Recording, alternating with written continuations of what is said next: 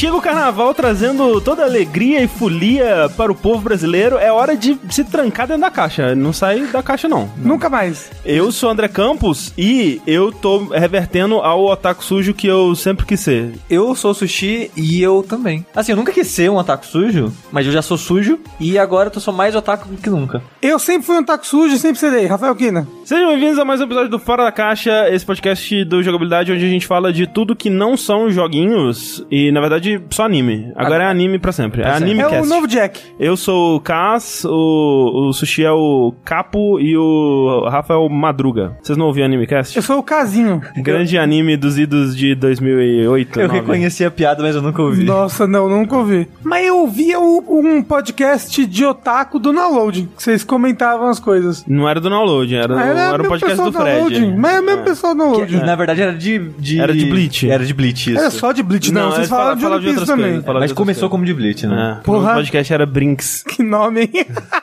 Por isso que, ó, eu não tenho nada a ver com esse podcast. Eu nunca participei, inclusive. Mas agora tem um próprio podcast de anime. É Olha aí. verdade, que é o Fora da Caixa. Porra. Exatamente. Que é o que o Fora da Caixa? Já falou, né, na verdade. Falei, na verdade, exato. Eu já falei, já tá falado, inclusive. É, mas assim, o que eu não falei é que esse conteúdo que você está escutando aqui nos seus ouvidos, que você pode escutar em qualquer aplicativo de podcasts aí, seja iOS, Android, Windows, Linux. Será que Linux já inventaram podcast no Linux? Duvido, hein? Não, nem tem tela no Linux. É. As pessoas. É, Nem tem som ainda. é, às vezes as coisas tipo Matrix, os números caindo. Tem que programar o som pra sair. Tem que, é, tem que fazer uns comandos loucos. Mas fora o Linux, você pode escutar onde você quiser, inclusive no Spotify. Assim, É, incluindo o Linux também, Você né? sabe, Não, tem- não, você não, sabe não. que tem um pessoal que eles adoram Linux como que fosse É. a segunda vinda de Jesus Cristo à Terra, Não, né? é essa, Vão- é, vão- esse- vão vir- vão vir nos São essas comentários. pessoas que eu quero nos comentários. Ah, ok. E e isso só é possível porque pessoas como você vão lá no patreon.com barra jogabilidade, no padrim.com.br barra jogabilidade e também no picpay.me barra jogabilidade para contribuir com quanto você conseguir por mês aí. Um real, dois reais, três reais, cinco mil quatrocentos e trinta reais. Quem sabe? Quem sou eu para julgar quanto dinheiro você quer dedicar ao nosso projeto? Mas toda quantia é muito bem-vinda e faz com que isso aqui continue acontecendo. Então, muito obrigado a todo mundo que contribui. E se você gosta do que a gente faz, considere contribuir. Se você não tem condições de contribuir, espalhe a palavra, apresente jogabilidade para um amigo, uma amiga, um cachorro, um gato, um papagaio. Mas, dito tudo isso, quem quer começar a falar do que fez enquanto se escondia do carnaval esses dias? Assim, né? Não passou o carnaval Mas teve ainda. o pré-carnaval já. No pré-carnaval, eu estava na rua, quase entrando num bloquinho, porque na verdade eu tava na reunião da Twitch. Ah, tava rolando uns negócios lá, né? Tinha comida gostosa pra caralho. Eu queria Nossa. ter ido. Eu fui no aniversário da sobrinha da Thalissa e aí de volta o metrô é carnaval, né, cara? Sim. Eu queria dizer que essa semana eu engordei 2 quilos, porque teve o aniversário do sushi, que teve comidas e bolos. Aí depois a Nina, namorada do Heitor, ela deixou Brownie? brownie. E só isso mesmo. Mas você realmente engordou 2 quilos? Sim. Por causa do bolo do sushi? Foi um Minion, que você comeu todos Ah, não, os assim, Minions. na, na verdade, a verdade é que, né, flutua muito, assim, né? Tem Sim. quando Tem, é e tal, líquido. líquido e tal. Então, assim, eu devo ter engordado um quilo e meio, um quilo e novecentos, dois quilos, dois quilos e 20 trezentos. quilos. Mas é bem triste isso. Oh, outra coisa, comi um Mickey inteiro do bolo de sushi, tinha cabeça de Mickey, caguei preto por vários dias seguidos. Eu não queria compartilhar isso, mas aqui Mas tinha também muito aconteceu. corante. Aqui Tinha também. muito corante. É, eu comi o bolo do Kingdom Hearts que ele era preto e branco. Nossa, na parte preta tinha muito corante. cara. Muito. Quer ver foto? A gente postou no... Não do cocô. Não, é, não. Essa eu não postei. Esse tá no meu Twitter secreto. É, magia ao contrário é Nij... Nija... Ni, Nijan. Nijam. Esse daí. Nijan. É esse daí mesmo. Mas no Twitter de jogabilidade a gente postou a foto do bolo caso você queira ver o Mickey antes dele ser devorado pelo Rafa. Isso. Isso. Se quiser ver ele depois, também vai no meu Twitter secreto. É. Leafar. Qual que é? Você sabe o seu nome de trás pra frente? Não. O meu é Erdna. Erdina Leafar. E. não sei. Eduardo Não, é que eu tava tentando Odra- escrever e depois eu ao contrário. Odrawad. Não, Odrauad...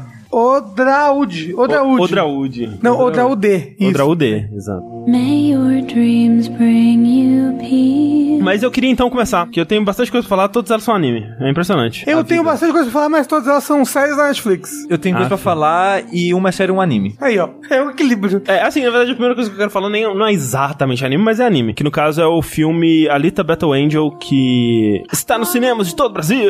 Ah, Se duvidar nem mais, né? Assim, flopou lindamente, até onde eu sei. Pô, mas a menina tem olho de anime. Tem olho de Como é que as pessoas não estão vendo isso no cinema? Não, assim, esse é um filme que, de modo geral, assim, eu acho fascinante que ele tenha sido produzido, sabe? Porque você olha pra ele e fala, não, ninguém, ninguém vai dar dinheiro pra ver isso, sabe? Tipo, parece uma ideia muito ruim. Porque é um filme que não é de massa, sabe? Assim, não, não é um. É, é aquele tipo de filme que você olha e fala, vai flopar, cara. É obviamente que vai flopar. Ele não tentou fazer o filme do Ghost in the Shell, né? Que é pegar uma história que não é de ação Exato. e transformar em ação. Isso. A história do Alita, ela é bem ação, assim. Ele é um, um mangá um- e um anime bem de porrada mesmo. Ele tem seus momentos de, de, de luta e tudo. Mas, assim, é impressionante como que eles foram fiéis, sabe? À ideia original. Eu nunca li o mangá, mas o, o OVA, que são dois episódios que saíram no começo dos anos 90, assim, e é um anime muito bonito. É, tipo, é um daqueles animes daquela época que hoje em dia a gente vê com um, um bocado de nostalgia, assim, aqueles cenários bonitos, assim, de cyberpunk, assim, desenhados à mão e tal, aquelas pinturas e aquela animação feita à mão bonita do começo dos anos 90, que eu acho muito da hora. E ele é muito bem feito. Quando eu, no começo dos anos 2000, tipo 99, 2000, assim, que eu descobri o Brasil Anime Club, que era um, um site que você fazia um pedido de uma fita VHS com animes e você via a duração dos animes e você escolhia quais que iam ter na sua fita. A primeira coisa que eu fiz foi comprar os dois filmes do Yu Hakusho, né? Eu tenho um, um filme que ele é um filme de duração normal e um OVA, que era do Sequestro do Koema, que é só a duração de um episódio normal. E aí eu só pedi os dois, foda, só quero isso mesmo. E aí, no espaço que sobrou da fita do Sequestro do Koema, eles preencheram sem eu ter pedido com esse anime do Battle Angel Alita, que na verdade é, é Gun, não sei como é que pronuncia, né? Mas o nome original dele é G-U-N-M, Gun, Gun.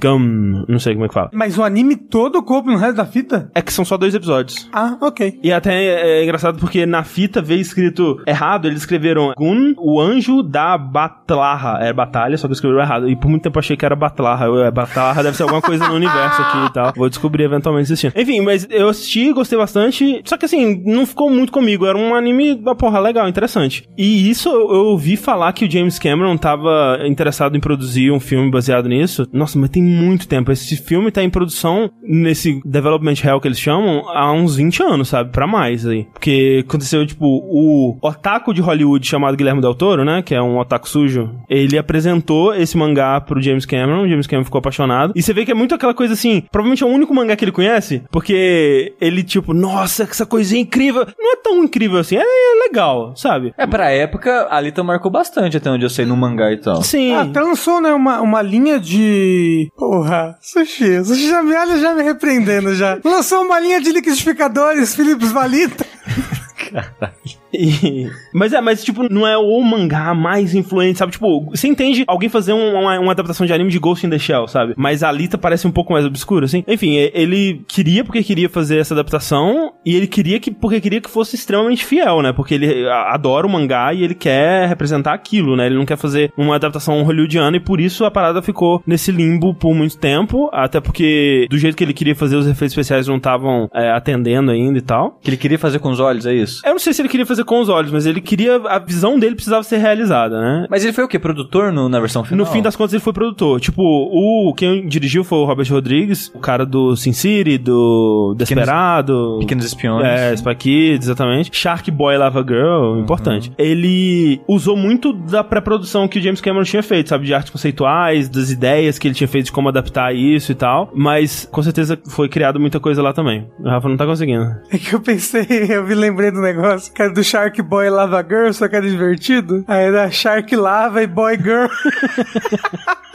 Desculpa. E aí, assim, eu lembro muito claramente desse filme ter meio que sumido do consciente coletivo, assim. E aí, de repente, algum tempo atrás, saiu um trailer que foi muito bizarro, sabe? Porque mostrava, né, essa menina com a cara de anime, assim, só que um filme todo realista, né? Com atores de verdade e tal. Só essa menina, protagonista, a Alita, com essa cara de anime, com os olhões gigantes, assim, a boquinha pequenininha, que é como é a personagem no, no anime mesmo. Mas no anime, só ela tem essa cara e todo mundo é normal? Tão exagerado assim é só ela. Ela é um robô. Sim, e tem outros robôs, assim, mas faz sentido narrativamente porque que ela é diferente dos outros robôs. Mas é bizarro, sabe? Era esquisito, só que esquisito de um jeito que me deixou intrigado, assim, tipo, eu quero ver o que, que eles vão fazer com isso, porque logo de cara me parecia uma péssima ideia. De, Por que, que vocês estão fazendo isso? Esse filme não vai dar certo, esse filme não tem como dar certo. E aí ele saiu agora e ele tava sendo muito bem recebido, assim, as pessoas realmente falando que, nossa, é a primeira adaptação que vale a pena de mangá e tal. E eu fiquei muito curioso pra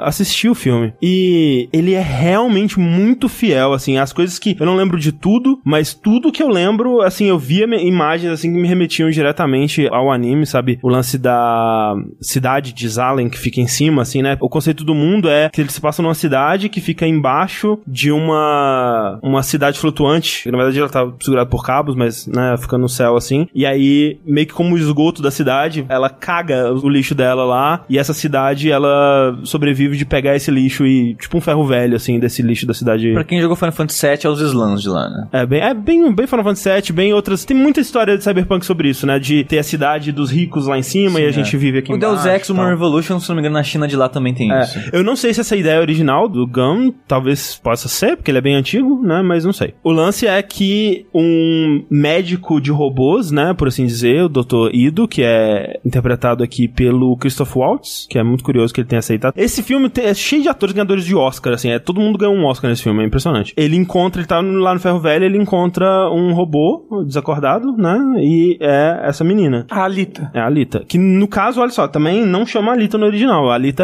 é, é coisa da americanização do mangá, da adaptação do mangá quando ele foi lançado. Aqui o nome dela no original é. Arita. Não, é Gali, um negócio assim. Enfim. E aí ele pega essa- esse robô dessa menina e ele reconstrói ela e é muito sobre o ponto de vista dela acordando nesse mundo sem memórias, entendendo o mundo e a relação dela com esse sujeito, quem é esse cara e as pessoas. E ela é muito uma história sobre você crescer, sabe? Entender o seu lugar no mundo, só que do ponto de vista de um robô que ela vai descobrindo que ela é um robô que era um robô de guerra, né? Vai descobrindo que ela tem habilidades de luta latentes, assim, e que ela é muito mais poderosa do que todos os robôs, porque ela é de um, um tipo de robô especial que existiu há muitos anos atrás e que, né, não existe mais, de uma tecnologia que foi perdida em guerras e tal, e ela quer descobrir a identidade dela, ela quer descobrir de onde ela veio, o que, que ela fez e o propósito, essa coisa toda. É meio que sobre a, a jornada de descoberta da identidade dela. E o filme, ele é muito impressionante visualmente. Ele, tanto no trailer quanto vendo o filme inteiro, eu achava que era uma atriz ali, interpretando a Alita, que eles tinham pintado o rosto dela com bolinha colorida, com um risquinho, e no computador aumentado o olho dela, diminuído a boca, deixado aquela cara de anime. Pelo trailer também achei que era isso. É, ela é inteira CG. Tipo, é inteira, assim. É, quando você vê a atriz, faz sentido, sabe? Porque a atriz, ela, ela tem proporções de um ser humano normal. E a Alita, ela é quase como uma boneca mesmo. Ela é muito magrinha e a- o rosto dela é muito fininho. É tipo um personagem de anime mesmo. E é impressionante, assim. Tem momentos que você vê, assim, dá um Uncanny Valley, mas enquanto eu tava assistindo, eu pensei, não, é o Uncanny Valley por causa desse olho bizarro, sabe? E é um Uncanny Valley que funciona dentro do filme porque o- os personagens do filme têm esse Uncanny Valley também quando eles olham pra ela. Eles veem uma coisa estranha, sabe? É pra dar estranheza mesmo. É interessante como que isso é, é integrado dentro da história. Mas, velho, é tudo, sabe? Roupa, tipo, corpo, rosto, cabelo, é tudo CG. Isso é, porra, muito impressionante. E todos os designs de robôs, assim, por mais que também eles são todos baseados nos personagens originais do mangá. Mas são androids mesmo ou são cyborgs? O que ela acaba enfrentando? É, qual que é a diferença? Android é um robô humanoide e cyborg é uma pessoa com membros robóticos. São ciborgues, então. Eu, eu acho. Tem alguns que talvez sejam 100% robôs, mas... Não, é- são Android. Tá- deve ter um, um, um pouco de cada ali, mas a maioria são ciborgues, que são pessoas super modificadas, assim, sabe? Às vezes só tem a cabeça mesmo que é humana e o resto é tudo robótico. A própria Alita, eu não sei se ela é um androide ou um ciborgue. Talvez ela seja. O cérebro dela seja humano, sabe? Eu, eu não lembro se eles aprofundam nisso no, no anime e eu acho que eles não tocam nesse assunto no filme, mas enfim. Então eu gosto muito dos designs dos robôs, por mais que eles sejam baseados no, nos personagens originais, eles conseguiram dar uma cara mais moderna sem perder a identidade, sem ficar uma coisa meio Transformers, assim, onde eles tentam fazer a coisa muito foda, é, Ed. Ed, futurística, assim. Ele- Não, eles têm uma cara meio antiga, o que é legal. E, de modo geral, é um filme muito bem feito, com cenas de ação muito bem feitas, muito divertidas. Tem um esporte nesse mundo que é tipo uma corrida que meio que um hockey, só que tem uma. uma- Meio que um futebol em cima de vassouras, muito louco. É, não, é tipo, é tipo um hockey, meio basquete, só que ele acontece numa pista de corrida, então tá todo mundo correndo atrás da bola e a, né, a pessoa tem que pegar a bola e levar pra uma, uma- fazer uma cesta com ela. Um, Não é um aquele negócio jogo assim. lá que você jogava? Dos carros que corria? Carro Isso. que corria. Não, só que ninguém tem carro, as pessoas, os robôs estão correndo, né? Ou patinando, Ah. na verdade. Tem uma cena de ação muito boa nesse esporte. Tem cenas de luta muito boas dela enfrentando, tipo, um bar inteiro de androids, assim, ou ciborgues, no caso, enfrentando ela. E é muito bem coreografado e muito crível, sabe? O peso dos golpes e da ação, essa coisa toda é muito legal. Você, no final das contas, gostou do filme? Não muito, assim, é, ele. Oxi! Eu fico muito feliz que ele exista. Mas não acho que seja um filme muito bom, não. Que nem eu disse, essa parte toda técnica dele é muito legal, a ação de- dele é muito legal, visualmente ele é foda. E, velho, eu tava torcendo muito pra que esse filme desse certo, pra que outros mangás e outras adaptações pudessem ter esse tipo de tratamento. Não que seja necessário, obviamente, ninguém vai falar, não, o que falta pra Full Metal Alchemist é uma adaptação de Hollywood. Não, tipo, foda-se, né? Já basta aquele filme lá da Netflix. Mas eu acharia legal, sabe, ver uma, umas adaptações com esse nível de carinho e de fidelidade, assim, porque realmente é um, uma fidelidade muito sincera que eles têm com o material original, que não é, por exemplo, quando você vê um Dragon Ball Evolution, aquele clássico do cinema, cara, que, tipo, é muito óbvio que alguém passou um- uma lista de bullet points, assim, do que que é Dragon Ball pra um diretor, pro roteirista, e falou, ah, ok, tem esse menino, ele foi criado pelo avô, ele foi treinado pelo avô, ele tem poderes de Ki, aí ele conhece uma, uma menina que ela é meio que do mundo normal, assim, aí ele luta Kung Fu e tem um cara verde com antenas. É isso aqui, faz um roteiro. Tipo, é óbvio que a pessoa que escreveu o roteiro, ela não tem nenhuma relação, não tem nenhuma Ela não sabe o que é reverência, é, não tem nenhuma reverência pelo material. E aqui não, velho, você vê, você sente, sabe, que o roteiro é escrito por alguém que gosta muito desse mundo e desse personagem. Tipo, tem cenas sabe, recriadas idênticas, assim, tudo o que acontece vai acontecer. Personagens que eles são visualmente muito parecidos com o- os personagens originais, o, o Doutor Ido, o personagem que é interpretado pelo Mahershala Ali, a esposa dele que é interpretada pela Jennifer Connelly. Tipo, são personagens que se você quisesse fazer uma adaptação mais fluida, assim, talvez você modificasse o papel deles ou juntasse uns personagens uns nos- outros, assim. Mas não, ele quer fazer igual, cara. Ele quer fazer cena por cena. Tem uma cena que é horrível, que ela não funciona nada no filme, que é uma cena que a Alita, ela tira o coração dela e oferece pro cara que ela gosta, assim. E é muito ruim, cara, a cena no filme. Só que, tipo, você entende que é uma cena importante no mangá e eles queriam reproduzir essa cena, sabe? Então, eu aprecio muito o carinho que eles têm pelo material. Só que, pra mim, por conta desse tipo de coisa não funciona, sabe? Eu acho que o que quebra o filme pra mim é a motivação dos personagens. Eu não compro, em muitos momentos, a motivação deles, assim. A motivação da Alita, especialmente, acaba sendo muito sobre um rapaz que ela conhece e ela gosta desse rapaz. E, tipo, velho, a relação dos dois é muito ruim, é muito não crível. É, ela tá disposta a meio que largar tudo por ele. E, porra, esse cara não merece, velho. Pelo amor de Deus, velho. Você é uma, uma robô de luta do inferno. Vai fazer umas coisas loucas aí. É anime que chama isso daí. Talvez no anime e no mangá ou tivesse mais tempo pra ser desenvolvido, ou por ter essa lógica de anime e mangá você questionasse menos, sabe? Porque as coisas são mais exageradas e mais dramáticas e tal. Mas no filme ficou muito estranho e acho que por conta disso é que eu acabei ficando incomodado, porque eu gostei das cenas de luta e do visual, aquela coisa toda, mas a história em si eu não consegui acompanhar, velho. Eu não comprei nada do que acontecia nela, a- a motivação dos personagens. É isso que eu ia perguntar, porque porque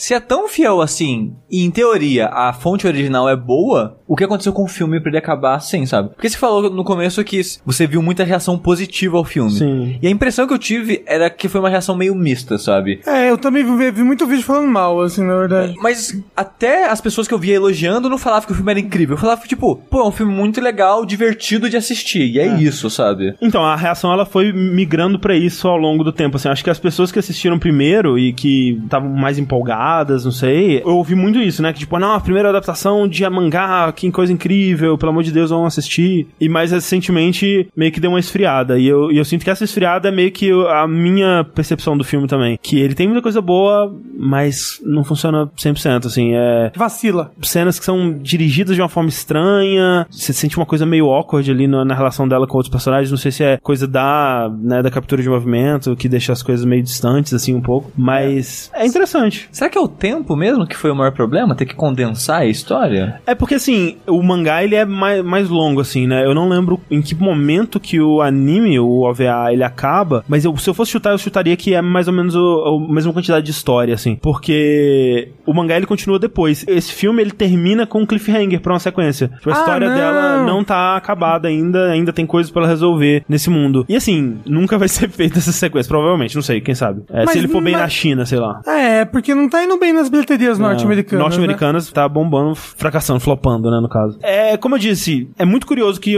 tenha sido produzido. É um filme que ele tem, nossa, ele parece caríssimo, assim, ele, os efeitos especiais dele são muito fodas. Tudo feito pela UETA, só gente foda no, no filme, sabe, os atores. É impressionante. Eu fiquei muito, assim, como que isso foi feito, sabe? Como que isso tá aqui? Então a esperança desse filme é a China gostar dele. É, eu não sei se essa esperança ainda existe, porque eu não tô acompanhando o box office e tal, mas eu gostaria, cara, eu gostaria que ele desse pelo menos bem o suficiente pra ter uma sequência ou ter mais filmes desse tipo. Vamos ver. Eu não queria ver ele, mas depois você falou, eu fiquei curioso. Eu quero ver agora, depois que você falou. Quero ver pelas cenas de luta, gosto. É muito bom, é- as cenas de luta são muito bem feitas. Eu quero ver pela fidelidade mesmo, pra ver como é um filme de Hollywood que tenta ser bem fiel ao, ao mangá. Ó, eu vou dar a dica então. Eu recomendaria ver o OVA, porque ele tem é fácil de achar no YouTube mesmo. É, são só dois episódios, é tipo 40 minutos. Dois episódios de 20 minutos no caso. É, Mas ver o OVA depois que ver o filme. não antes, porque aí você vai ver o quão bem adaptado ele é do Ah, ok. material. Faz entendeu? sentido. De novo, eu não revi o OVA, eu, eu não lembro onde que ele acaba, se ele vai além do filme ou, ou antes, mas eu estaria que é a mesma coisa. É. Ou ler o mangá, porque o mangá, pelo que eu sei, não é tão grande assim. Eu, eu comecei a ler ele há uns anos atrás, acabei não terminando, mas eu lembro na época que eu comecei a ler exatamente por causa disso, porque ele não era muito grande. Sim, é interessante. Presença de, de Alita.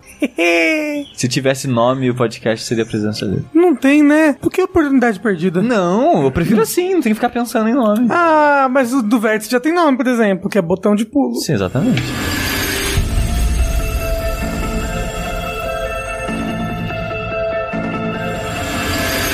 Então, continuando a saga dos animes, um aviso: se você não gosta de anime, dá uma olhada no, no timestamp aí do episódio que vai estar no seu aplicativo ou no site. Não, nada disso. Se não gosta de anime, vai gostar. Mas se não gosta mesmo, você pode pular. A vida é sua. E o tempo tá aí pra você ver quando isso acaba. Pode pular de cara nos animes, vai lá. Eu quero falar hoje de um anime que o Rafa falou brevemente no episódio anterior. Isso. De lá pra cá, eu assisti todos os episódios lançados, que ele tá saindo ainda. Falta acho que cinco episódios pra acabar É. essa temporada atual. Que é o Mob Psycho 100. Que eu sempre chamo de Psycho Mob 100. Por algum motivo, é porque no, no inglês o adjetivo vem antes do substantivo. E aí na minha cabeça ficou, é Psycho Mob, né? Não é Mob Psycho, mas não, é Mob Psycho 100. Eu sempre É que errado. Mob Psycho pra mim soa, soa melhor também, É. então pra mim eu lembro mais por causa disso. Mas de qualquer forma, eu tô muito surpreso com quão bom é esse anime. Ao longo dos anos, né, que ele saiu, eu acho que ele não é de 2017 a primeira temporada. Não, eu acho que é Acho do que é ano... 16 É, talvez. 2016, se eu não me engano. Então ficou uns anos sem, tá passando agora, né? Começou essa temporada atual no final do ano passado, tá terminando agora. E desde 2016, eu acho, né, que quando saiu a primeira temporada, eu via uma galera falando bem, mas eu não via tipo uma multidão. Não é como o Boku no Hero, por exemplo, academia, que eu vi muita gente falando como se fosse a segunda vinda de Cristo, sabe? O Mob, eu vi uma galera falando, porra, muito legal isso aqui. E eu, pô, legal, eventualmente eu vou ver. Aí depois que ela falou, eu falei, porra, vamos ver, tá, tá na hora de ver isso daí, né? É, eu falei justamente porque tava começando a segunda temporada. Falei, gente, agora é hora de vocês assistirem a primeira, né? E eu queria só dar uma recomendada, Pans. E eu acho que é um dos melhores animes que eu já vi na minha vida. Também. já tá entre os meus favoritos, assim, talvez top 5, assim, não sei. Mas, cara, eu tô gostando muito do que ele faz. E me surpreendeu em alguns níveis porque, pra quem não sabe, o Mob Psycho ele começou como web mangá. Uhum. Que eventualmente teve acordos, né, com publishers, né, de mangá mesmo e teve versões físicas sendo lançada. E ele foi escrito e desenhado pelo One, que é um cara que ninguém sabe quem ele é, pelo menos não do público geral. Talvez ele já é um, um mangaká famoso que as pessoas não sabem? Talvez. Será? Ele é o Ma Masami Kurumada, o criador de Cavaleiro Zodíaco. É ele mesmo. Não, não é mesmo. Mas o negócio é, ele é dessa entidade, né? Dessa pessoa que ninguém sabe quem é, que também fez um, um web mangá muito famoso, mais famoso que o Mob, que é o One Punch Man. que começou com uma brincadeira de fórum e tudo mais. É. Que eventualmente foi ter seu lançamento físico, mas, diferente do Mob, que a versão física é o desenho dele ainda, né? É- É só a versão web impressa e as pessoas estão comprando. O One Punch Man, que é desenhado pelo Yusuke Murata, que é o cara do Shield Eye, Eye Shield, uma coisa Shield, Eye Shield 21, É. Isso. Que é um cara que desenha bem pra um regaço, assim. Pra um, pra um caralho. Ele é meio roubado. Aí o One Punch Man, um dos motivos que ele estourou foi isso, né? Que tipo, a arte dele é absurda e meio que contrasta um pouco com a história, com o personagem, que é meio bobão, meio simplão, né? O traço dele é simples. Isso. E o resto do mundo todo é absurdamente bem desenhado e tal. E eu fui pro mob meio que esperando isso, sabe? Tipo, o humor do One Punch Man, essa pegada narrativa do One Punch Man. E tem um pouco. O mob, ele é um anime mangá bem humorado. O começo dele é bem focado no humor antes de você descobrir o que ele tá lá pra fazer. E eu tava tipo, ah, ok, né? É um tipo de humor assim bacana e tal. E muito cedo ele já mostra o que ele veio fazer.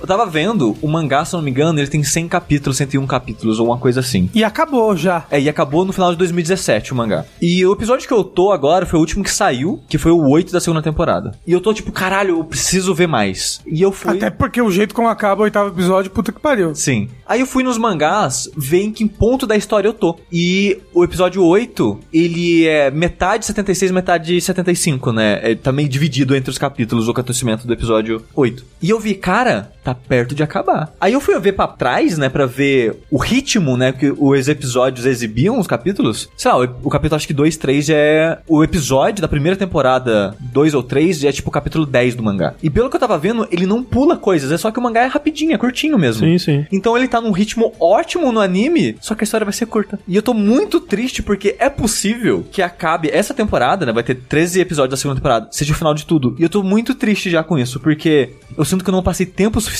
com esses personagens, porque o foco da história são os personagens. Só dando um resumo da história pra falar melhor sobre os personagens. A história se passa num mundo onde pessoas paranormais, tipo aquele cara do Ra, que entorta a colher, acho que alguma coisa Gagari. A mãe de Na. É Yuri alguma coisa. É, Yuri Ou alguma Nice. coisa, né? Não é Gagari, mas Não, o Gagari é, o, Yuri é o Gagarin astronauta. outra pessoa, é. é. Mas o Yuri alguma coisa, né? O cara do Ra, que entorta a colher. É como se pessoas como ele existissem, mas existissem pessoas muito mais poderosas ainda. O cara que faz Ra e entorta a colher é o cara que é a piada, sabe? O anime, pelo menos, apresenta, tipo, olha, esse cara é paranormal. Aí ele faz uma força do caralho e começa a suar, sai veia na cabeça dele. Aí o ele faz, nhec. E isso é engraçado porque você já vê o mob, né? Que o protagonista, ele é quase um deus. O cara é muito poderoso. Então tem esse mundo. E os três primeiros episódios é basicamente, olha como esse cara é poderoso, sabe? É meio que apresentando esse universo de gente que finge ser paranormal, gente que é paranormal de fato, gente que é só um pouquinho poderoso. E é muito essa estrutura de, tipo, monstro da semana, né? Esse Sim. de, tipo, ah, ele vai enfrentar alguma coisa. Você acha, nossa, que coisa super poderosa. Aí ele pisca pra parada e destrói ela de uma forma super bem animada, inclusive. E apresentando muito também o Mob e o Reagan, né? O Reagan, eu não sei falar o nome dele direito. É, que é o chefe dele.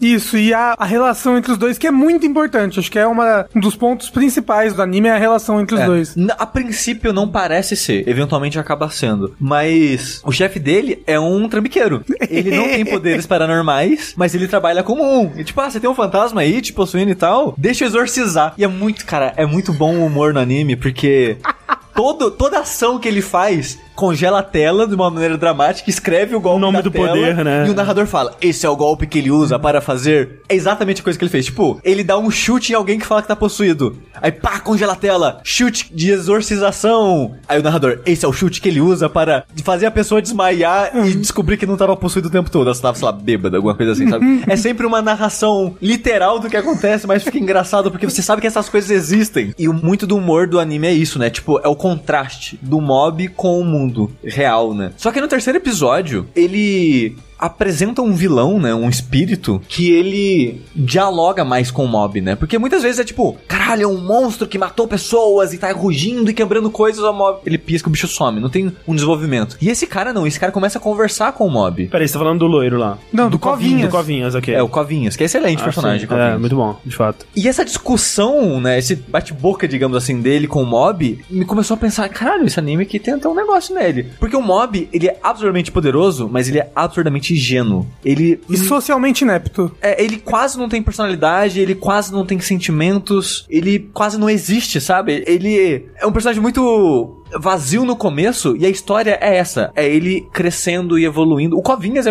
é um pouco disso nessa briga deles, né? O Covinha é tipo, desculpe, pera, esse cara não sente, ele não tem sentimentos, ele não ri, eu não consigo manipular ele através Ele fica disso. cutucando o mob pra ver se ele reage às coisas do mundo, assim. Tipo, É. eu tô no começo ainda, eu tô no 5, eu acho, e pra mim, a impressão que me dá do mob é que a dinâmica do anime, ela tem um pouco de Eu, Eu Mesmo Irene, aquele filme do Jim Carrey, que é um cara que ele é bonzinho, mas é porque ele tá reprimindo alguma coisa dentro dele. E aí, durante o anime, tem. Sempre que acontece alguma coisa, sempre alguém irrita, diz qualquer coisa pro mob, alguma coisa acontece, assim, alguma coisa estranha, aparece um contador na tela assim, ah, porcentagem pro mob explodir, né? Alguma coisa assim. E aí, quando essa porcentagem chega em 100, aí ele desperta o cube dentro dele, uma parada assim, sabe? É uma coisa E- bem louca. Ele explode algum sentimento que ele tava reprimindo. Isso, é. E aí tem essa dinâmica. E aí o, o que eu sinto do mob quando ele tá normal, né? Que Sushi tava falando dele ser inexpressivo, sem sentimentos e tal. Ele é dessa forma porque ele tá o tempo todo reprimindo isso que tem dentro dele, né? Ele não consegue expressar. Eu não sei se é pra esse rumo que vai o anime, não sei ainda. Mas a impressão que dá é que ele não consegue expressar porque ele tá o tempo todo reprimindo esse poder que ele foi ensinado a não usar, né? Que o Reagan e,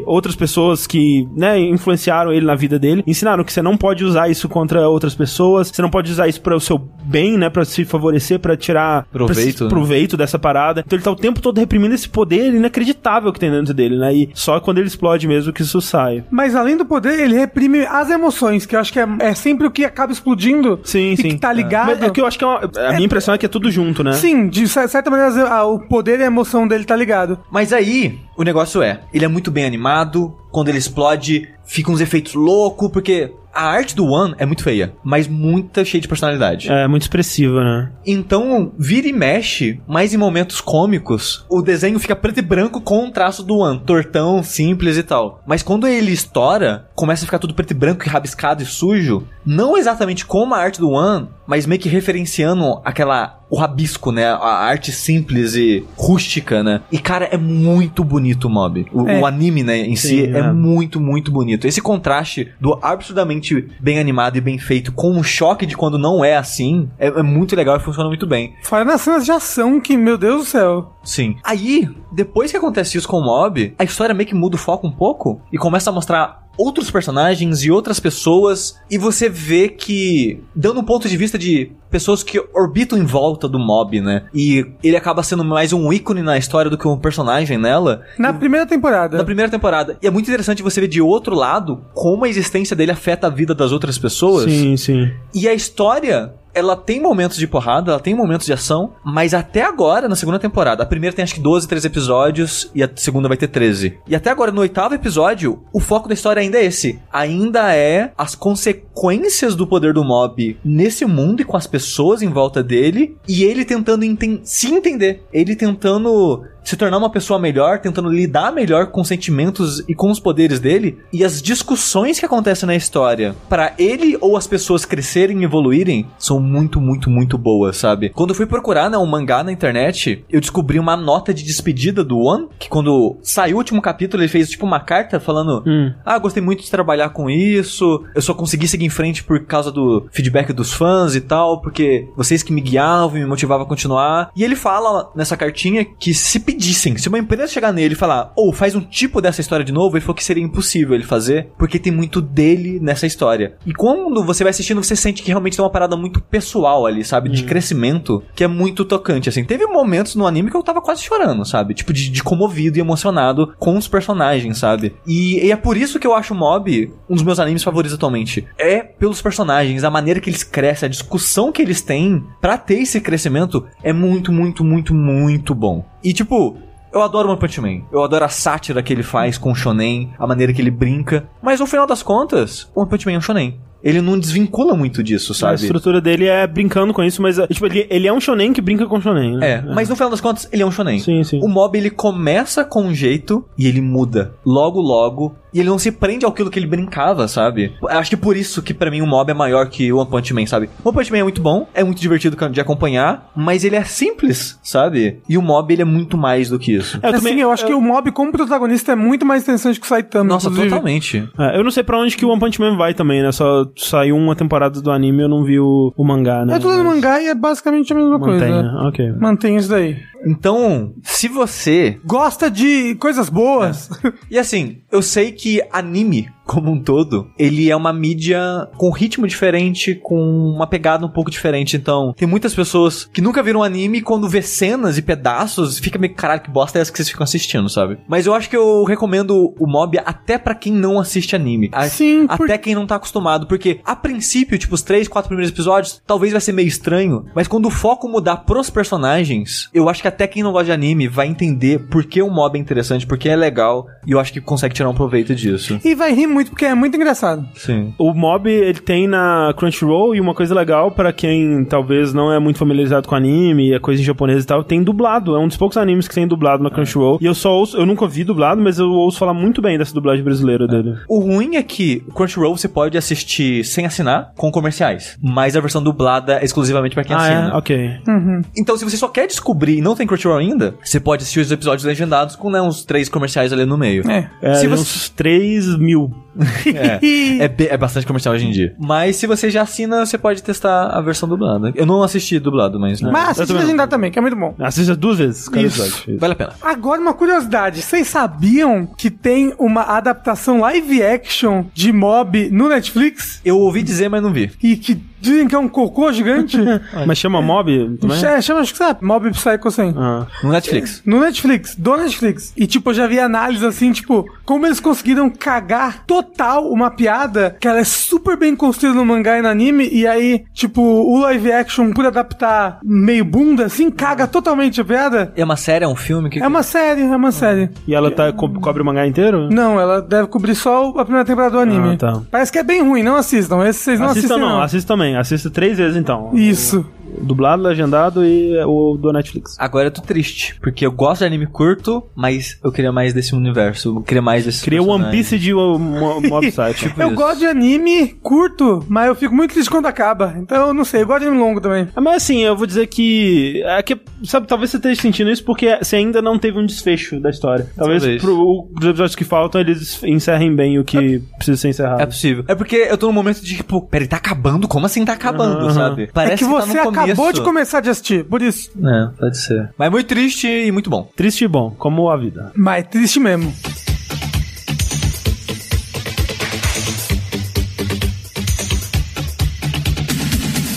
Falando em crianças superpoderosas, quero falar aqui de meninas superpoderosas, não, mentira. Quero falar de Umbrella Academy. A série do momento da Netflix. É verdade, a série que tá todo mundo falando sobre, Tá na boca da galera. tá na boca do povão, Tá na boca do macaco. tá na boca do sapo. Na boca da botija. Na botija do sapão. Que é uma série adaptada de um quadrinho, um quadrinho escrito pelo vocalista do Meu Romance Químico. É isso Sim, aí. que é o- que é a melhor banda que já existiu. My Chemical Romance, gente, caso você não tenha entendido a piada. Caralho, foi a pior explicação de qualquer coisa que eu já vi na minha ah, vida. desculpa. Que é Numa- Gerard Way, eu acho. É, Gerard Way. Geraldo Way. Geraldo Caminho. Caminho do Geraldo. E um brasileiro, né? Sim, o Sá. Achei Gabriel Sá, Rafael Sá, alguma, alguma coisa Sá. Que ele foi desenhista. Eu imagino que sim. Sim. Mas sim, né? É uma série que saiu há um- umas três semanas da data dessa gravação, que é baseada no primeiro volume, no primeiro arco do quadrinho de mesmo nome, do cara do My Chemical Romance e o brasileiro. Isso. Isso é um resumo pra quem não entendeu nada até agora. É. E é um quadrinho que ele é muito inspirado, curiosamente, em Do Patrol, que é um outro quadrinho que vai ter uma série lançada, sei lá, mês que vem, uma coisa assim. E é- Nossa. no Brasil vai ser na Netflix, mas lá fora é naquela serviço de streaming da DC. Ah, tá. É, aí curiosamente, eu só achei curioso isso, né? Tipo, ele se inspirou muito em Doom Patrol, e Doom Patrol vai ser uma série agora, que não tem nada a ver com o Gerard Way, mas o Gerard Way escreveu o último arco do quadrinho do Doom Patrol. Eita. Por causa disso, que a DC falou, ô, você se inspirou? Que tal já vir escrever pra gente de uma vez? E a arte também é do Sá. Ah, olha só. Olha aí que loucura. Mas então, o Umbrella Academy, ele conta uma história muito louca que começa da seguinte maneira. Começa com o pior dos pesadelos, acho que de qualquer mulher. Aquele começo é aterrorizante. É aterrorizante. Que é o seguinte, a menina está de boa na piscina, uma menina adolescente, tem lá seus 16 anos, na Rússia, tá de boa na piscina de maiô, panza. Ela, ah, vou pular na piscina, uh, pula na piscina. Quando ela pula, ela começa a sangrar um monte, porque do nada ela tá grávida de 9 meses e parindo. E a bolsa dela estourou. Então é, é tipo o pior pesadelo da mulher, ela do nada está grávida e parindo. É terrível. E essa mesma coisa de acordou de manhã normal e no meio do dia tava grávida e parindo, aconteceu com várias outras mulheres ao redor do mundo. Que desculpinha, né? Ah, não, não sei como, tô de nove meses grávida e parindo. Mas é terrível, é bem assustador. Acontece acho que com 47, é, é 40 e tantas pessoas, eu acho. 40 e tantas mulheres estão grávidas e parindo. Mas Há aí- nove meses atrás, o quê? Tava lá, né? Que isso, André? A pessoa não tem sarcasmo na internet, você não pode falar assim. Aí tem um bilionário, um trilhardário, o tio Patinhas, que ele, ele chega nas mulheres que deram a luz e fala: Olha, vende essa criança pra mim. Essa criança aí tem cara de ser especial, quero comprar. Isso, aí ele sai aí pelo mundo tentando comprar as crianças, esse bilionário excêntrico. E ele consegue comprar sete crianças. E ele nomeia essas crianças com números. É o número 1, um, o número 2, o número 3, o número 4, o número 5, o número 6, o número 7. Ele não dá nome. Esse é o negócio, Não. ele não dá nome, ele só chama as crianças de número. Isso. E calhou de que essas crianças são sim especiais, olha só. E elas têm superpoderes. E nisso ele cria a Umbrella Academy. Que... Que- é como se fosse a mansão do Chico Xavier. Não. A mansão do professor Xavier. Chico Xavier, né? Isso. Exato, né? Que é uma das inspirações dele também. Foi o X-Men, né? Então ele fez essa parada de. Vamos ter uma escola com super crianças. É muito engraçado, que você vê é, no Umbrella Academy as principais inspirações dele, que é X-Men, Doom Patrol e Watchmen. Sim. O X-Men nessa ideia de uma escola de crianças super com superpoderes. Uhum. Doom Patrol na parada esquisita, que na série não tem muito, mas no quadrinho, pelo que a Nina, esposa do Heitor, o que a Nina comentou é que, tipo, cara, é tão louco que um prédio cria vida e começa a andar pela cidade, e é isso que essas crianças lidam, né? Elas lidam literalmente com super situações bizarras e estranhas. Na série, é, série, tipo- não. Na série é tipo, a gente vai parar, assaltar banco e coisas do tipo, É. né? É menos bizarro, né? E exagerado. E a outra inspiração do Watchmen é essa parada mais crível e realista desses super indivíduos no mundo real e tendo brigas entre si. Porque, na final de contas, são pessoas, né? Tem sentimentos e tal. É porque o que acontece é que é, a série não é sobre eles crianças. A série são eles adultos já. A Umbrella Academy, o grupo deles já acabou, já se separou faz muito tempo. Cada um faz o que quer da sua vida. E recentemente aconteceu algo, acho que pode falar o primeiro episódio, acho que é a premissa, né? É, vou, ó, aviso então. A gente vai falar. Spoilers do primeiro episódio. No primeiro episódio, porque eu acho que é importante pra você explicar a plot da série como um todo. Sim, eu também acho. Spoiler do primeiro episódio, quem não quiser, pula aí. Mas então, começa com o seguinte: o pai deles, esse que adotou todos eles, morreu, e isso acaba Reunindo todo reunindo mundo. todos de novo. Eu quero saber onde que entra o macaco falante. Então, o negócio é que, quando eles eram crianças, essa Umbrella Academy, ela é meio como eram esses desenhos da Hanna-Barbera, sabe? Um pai gênio cientista, sete crianças poderosas, tem um macaco que fala, a mãe é um robô, entendeu? Então, é, é- é meio que esses desenhos da Hanna-Barbera, a, a máscara que eles usam lembra muito Hanna-Barbera, lembra o Robin e tudo mais. Só que quando é adulto, aí você percebe que, tipo, nada era tão certinho, nada era tão feliz quanto parecia ser dentro da casa deles. Então, a estrutura enquanto você assiste, falando da série especificamente, porque eu não li o quadrinho pra falar dos específicos do quadrinho. Na série você sente uma vibe Watchmen, mas é, uma,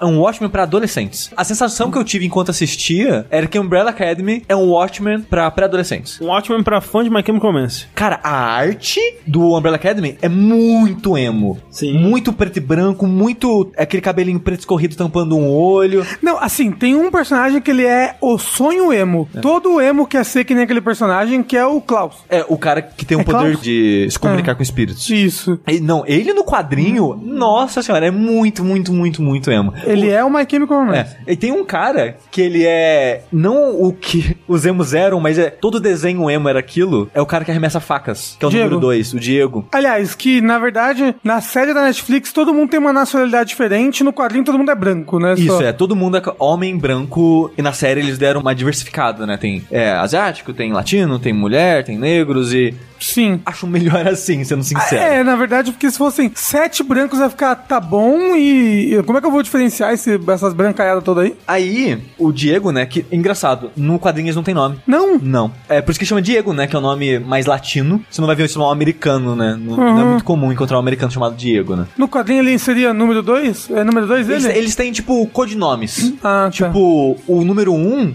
no quadrinho, ele é o. Ah, o Homem do Espaço. É Space Boy. Space isso. Boy, isso. O 1 um é Space Boy. Esse é o nome dele, Space Boy. E cada um tem um, tipo, nickname, assim, tem um codinome. Uhum. Mas nenhum deles tem, até onde eu sei, nenhum deles tem nome mesmo. E como tem na série, né? Mas aí o número 2, que é o Diego, ele no quadrinho, ele é, é muito bizarro a roupa dele, que é toda listrada, com caveirinhas, sabe? É tipo, caralho, velho, o que tá acontecendo aqui? é muito emo, muito, muito, muito emo visualmente, assim. Mas a série em si não tem nada disso, visualmente. Não Esse- quero então. Exceto o Klaus, que é muito emo. Ainda. O, o- nossa, o cabelo, o lápis de olho extremamente preto. Eu, eu acho clichê de pessoas drogadas, assim. Eu- pra- não, não pra mim- sei. é, pra mim é clichê de pessoas assim. Ele, quando ele bota só uma saia e um casaco preto, ele, é- ele é muito emo. É, eu não via emo nisso. Eu via só, sei lá, outro clichê que não emo. Mas isso que o André perguntou do macaco falante, é bizarro que na série, o único macaco falante, que pelo menos que aparece, é o deles. Dá a entender que, tipo, o pai gênio cientista criou esse macaco de alguma maneira. Como ele criou a mãe, de alguma maneira. É, que a mãe é um androide que, né, tem consciência, tem sentimentos, tem coisas, tem memórias, mas só existe ali. No mundo, não tem isso. No quadrinho é diferente. No quadrinho, o mundo é mais mágico, né? É mais fantástico. Os macacos estão integrados na sociedade, tem policial, tem outros lugares da sociedade. Policial sabe? macaco. Então, a série, ela tenta segurar o mágico e o místico mais nessas crianças aqui. Tipo, não, é só eles aqui. E por causa desse nascimento bizarro, louco deles, que curiosamente só é explicado no final da série, mas no quadrinho, na primeira essa página, parece que já fala. Porque que eles são mágicos, né? Eu não entendi. Por que, que eles são mágicos? Eu não entendi. Eu não vou entrar em da série. detalhes aqui, mas eles meio que falam. Na, na- É? Fala. Depois eu falo com você. Ah, não percebi, não. Mas o negócio é, o primeiro episódio, o pai morre, todo mundo que está vivo, que não é todo mundo que está vivo, um desapareceu, o número 5 desapareceu e o número 6 morreu, a gente não sabe como. Então, Morreu em alguma missão, parece, né? É. Residência Rio. Cara, tem, tem, tom, Então- tem tons de Residência Rio também. Então, antes da gente entrar nos defeitos, mas um dos defeitos é metade dos arquétipos dessa série a gente acabou de ver em Residência É, Rio. não que um se inspirou no outro. Não, não, mas são arquétipos de história, Sim, sabe? sim, e sei, que, sei. caramba, é, como é que eu posso falar? A gente acabou de ver, que coincidência, que a gente acabou de ver uma série com tantos arquétipos parecidos. E o problema é, Residência Rio faz mil vezes melhor É. do que Umbrella Academy, sabe? É, Residência Rio é muito mais dramático, muito mais sério, né? e tra- e trabalha isso melhor. é, os personagens são multifacetados e, e são muito mais profundos. Umbrella Academy, os personagens são muito burros. É, e, e- é nisso que eu. Minha comparação com ser uma parada mais adolescente Uhum. é isso. É que uma parada. Tem uma parada mais séria? Tem umas entrelinhas? Tem. Mas não é muito profundo, não é muito trabalhado. Por isso que eu falei que é mais adolescente, sabe? Não é ruim. Isso Não é não é ruim. uma coisa ruim, só que é diferente. Mas aí, voltando de novo no primeiro episódio, os cinco voltam, aí você vê que é todo mundo disfuncional. Não todo Isso. mundo, a princípio não parece ser, mas eventualmente você descobre que todo mundo é disfuncional, né? O que tem contato com espíritos acabou é, se tornando um drogado que vive de reabilitação em reabilitação. Tipo, ele sai, primeira coisa que ele faz, usa droga de novo e, tipo, foda-se se eu voltar. Meu negócio é que eu não posso parar de usar droga. Tem um cara que tava vivendo na lua, né? Depois a gente descobre por que, que ele foi parar na lua. Tem uma que é uma grande atriz de Hollywood, uma é uma violinista. Que olha só que louco. Ela escreveu um livro sobre a história da família e por isso a família toda brigou com ela. Olha aí, quem Olha diria? aí. Caralho. E eu acho que são essas pessoas que estão presentes no momento da história. E o Diego? É, e o Diego. Que é um vigilante. Que é um vigilante. Ele meio que continuou essa vida, você vigilante e tal, e, e sai lutando tipo Batman aí com as pessoas. E, tipo Batman mesmo, porque ele- o superpoder dele é mira. Não, o superpoder dele é dobrar coisas que ele joga. Então, é. fazer, fazer coisas que ele joga Então. fazendo em curva, na verdade, não é? Não é acertar sempre. Mas ele, ele também é muito bom de mira. Então, É, ele mas não é um superpoder. O poder dele é arremessar coisas. Ele arremessa as coisas, as coisas fazem curva. Não é um superpoder super. É aquele filme do povo que atira com a, com a pistola andando e as Gosto. balas faz curva. É tipo isso, Wanted. Wanted. Aí, todo mundo chega lá, porra, pai morreu, né? Aquele filho da puta desgraçado, ninguém gosta dele, exceto um. O número um, por algum motivo, é a única pessoa que, não, pô, o não era tão ruim assim, gente. Popói, popói. Não, mas quando você vê o flashback, era o pior ser humano que já existiu na face Sim. da Terra. É o pior pai da história. Nossa senhora, é muito Filho da puta. Ele é escroto. Aí, todo mundo se reuniu. Tem gente que acha que, ah, não, morreu porque tá velho. Ah, não, alguém assassinou ele. A gente tem que desvendar esse caso. Véi às vezes morre, né? Às vezes morrem, isso é verdade. Que é basicamente o que as pessoas estão falando. Não, velho, às vezes morre, né? não, alguém assassinou ele. Tem essa discussão. Nessa discussão, acontece o quê? Abre um buraco dimensional. Como nunca, né? É, Normal. acontece- sempre que a gente tá discutindo, acontece Sim. isso. Abriu três aqui agora. E aparece um senhorzinho, tipo, nesse buraco. Aí começa a dar umas distorções, uma coisa louca. E pra... Aparece o irmão que desapareceu há 20 anos atrás. Criança ainda. Criança, como na época que ele desapareceu. Aí todo mundo, eita porra. Aí já fica, peraí, o que que tá acontecendo? Quando ele chega, já meio que dá a entender que tem algo acontecendo aí. Que não foi só isso. Aí no finalzinho desse episódio, ele vai conversar com a irmã número 7, que a gente comentou que ela toca violino, mas a gente não comentou que ela não tem poderes também. Ela é a única irmã que não tem poderes, a função dela naquela família Ela ser uma ficar de lado. é- Era ser uma secretária do pai, né? Tipo, ela ficava anotando a performance dos irmãos enquanto eles faziam exercício e coisas do tipo, assim, né? E ela não tinha contato com eles por causa disso, não ia com missão com eles. Então, aquela irmã que se sente isolada, excluída, nunca interagiu muito bem com eles. E ela é Ellen Page. Com cara de Ellen Page. Isso, gosto. Tipo, a atuação dela é. Essa é a Page, é incrível. tipo, você vê a Page na vida real e vê ela lá, é a mesma coisa, não tem diferença nenhuma. Amo. Amo a Page. Eu tava com muita saudade de ver ela em coisa, sabia? Aí, o 5, pelo que ele diz, ele tinha uma afinição maior por ela do que dos outros irmãos. E ele confia mais nela do que nos outros irmãos. Aí ele chega nela, ou você aí, não tem poderes, eu confio em você. Tem uma coisa pra te contar. Então, o fim do mundo tá chegando, né, gente? É, em sete dias o mundo vai acabar. É, É. isso que ele fala. E é isso, porque quando ele desapareceu, o poder dele é teletransporte. Só que ele descobriu que ele consegue viajar no tempo. Só que Ele pai consegue teletransportar no tempo. É, só que o pai nunca deixou. E ele falou: foda-se, vou fazer. E faz. Vai parar no futuro. No futuro, por algum motivo, os poderes dele desativam. Ele vira um ser humano normal. Não, não é que desativa. Acho que ele consegue teleportar. Só que ele não consegue, ele não consegue teleportar no tempo mais. Eu acho que nenhum dos dois. Mas, de qualquer forma, ele descobre que o mundo acaba e ele não conseguia voltar pra avisar as pessoas. E no tempo que ele ficou nesse futuro, ele foi investigando, né, e tal. E vê que todo mundo morre. Acaba. É realmente um apocalipse. Acabou. Tipo, não tem planeta. É, não tem planeta mais, é só ruínas. Tipo, o planeta existe, mas não existe mais civilização. Em nenhum canto do planeta. E ele descobre por um pedaço de jornal que ele acha que O dia que isso acontece. é o dia que acontece que vai ser, quando ele chega, ele já pergunta a data, vai ser sete dias a partir do dia que eles estão. É. E o negócio é, irmã, me ajuda a impedir o final do mundo, né? Me ajuda a impedir isso de acontecer. Eu voltei aqui pra isso. Eu voltei pra impedir essa parada. E ela fala: Você tá falando groselha, vai embora daqui. Mais ou menos isso. Tipo, você tá falando groselha, tá tarde, eu vou dormir, sabe? É Parece isso bom. que ela fala pra ela, para ele. E aí começa um dos problemas da série pra mim. Alguns momentos são contextualizados. Tipo isso. Seu irmão, André, faz de conta com seu irmão. Não tem, mas imaginando. É, sua irmã. Sim, tem. Aí tá. Sua irmã desapareceu por 20 anos. Esquisito, meio perturbador. Aí ela voltou. Num portal dimensional. No porta com a cara dela da época que sumiu. Louco, bem louco. E ela fala assim: André, o mundo vai acabar. Não, eu acredito em qualquer coisa que ela me falar. Assim, eu também acreditaria. A pessoa viajou no tempo, velho. É, Por que, que eu vou duvidar dele? não faz sentido. Aí ela duvida, ignora. Ele, em contrapartida, faz o quê? Esconde pro resto da série inteira isso, essa informação. Caralho, que Ele raiva. fala: ela não acreditou em mim, foda-se. E não conta mais pra ninguém. Cara, que raiva. Não, então, o negócio um dos problemas da série é as pessoas não conversam. É, é isso que eu ia falar, que, tipo, os problemas da série é isso. As pessoas não acreditam uma na outra e as pessoas também não conversam. E É tipo Lost. Aí, cara, me dá uma raiva, porque, tipo, são coisas muito importantes, são Assim, coisas grandes demais, É. e ninguém fala pra ninguém, Tem, cara. tem o problema de que todos eles se odeiam. No fundo, todos esses Porra, irmãos é se odeiam. Eles mundo, se velho. odeiam muito. É o fim do mundo, velho. Eu acho O- que não, chega um sabe- momento que, que vários deles estão um pouco aí pro fim do mundo, sabe? Sabe que. É, é, não, mas é. Tá, Deixa eu é, morrer logo.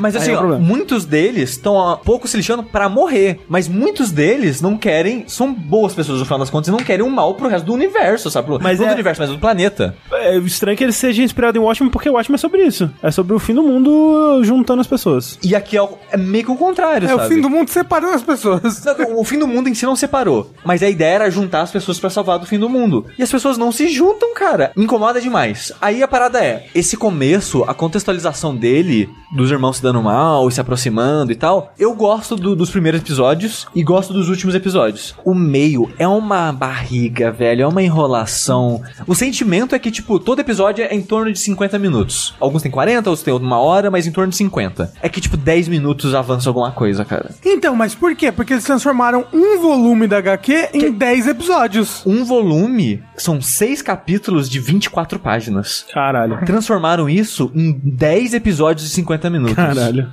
É então, muita sim, enrolação. tem muita enrolação. Mas, eles não acrescentaram nada, eles só esticaram. acrescentaram, acrescentaram. Um pouquinho, sim. porque o segundo volume, que são outros seis capítulos, não são mais com esses personagens. Ah, É sobre o irmão que viajou no tempo. Ah. É tipo, as aventuras do irmão que viajou no tempo. É tipo Entendi, isso, sabe? entendi. Então, tem flashbacks dessas aventuras dele viajando no tempo ao longo da série. Eu não sei se tem tudo, eu acho que não tem. Pelo que eu li, pelo menos de sinopse desse segundo volume. Mas não justifica ainda assim esses 10 episódios. E outra parada, termina em abertaço. Ah, não, o ulti- a última cena é um cliffhanger gigante, tipo, é, é como se tivesse acabado a série no penúltimo episódio, É. sabe? Acabou num cliffhanger pra chegar ao Então último vai episódio. ter outra temporada. Certamente vai ter outra temporada, Mas se se, duvidar, vai ter, três. mas se vai ter outra temporada, não vai seguir o volume 2, pelo que você falou. Não vai, porque Tá saindo atualmente um terceiro volume do Hum. quadrinho, mas até onde eu sei, não é continuação do que aconteceu na série. Ah, porra, então o quadrinho também não fecha nada a onde eu- história? Eu, acho que o quadrinho encerra a história. Só que a série quer continuar, entendeu? Tem que lucrar, né? Nossa, que É, loucura. Por isso que, tipo, a Nina, ela, quando ela tava comentando com a gente no meu aniversário, ela tava puta com a série. É porque ela gosta dos quadrinhos, né? Ela Sim. já tinha lido antes. Isso, ela mais. gosta muito da- do quadrinho, só que a série ela não gostou de ser enrolado, não gostou de terminar em aberto. Teve várias decisões de adaptação que ela ficou insatisfeita, sabe? E tipo, você co- até comentou, tipo, ah, eu não assisti o quadrinho, então eu achei legal, sabe? Sim. Mas- Tem coisas que me incomodaram, como as pessoas não conversam, essas tropes de o personagem desajustado, que é o que usa droga, é também o personagem que é gay, né? O, sempre, o desajustado sempre é gay. Tem esse tipo de coisa que me incomoda um pouco, mas eu achei legal.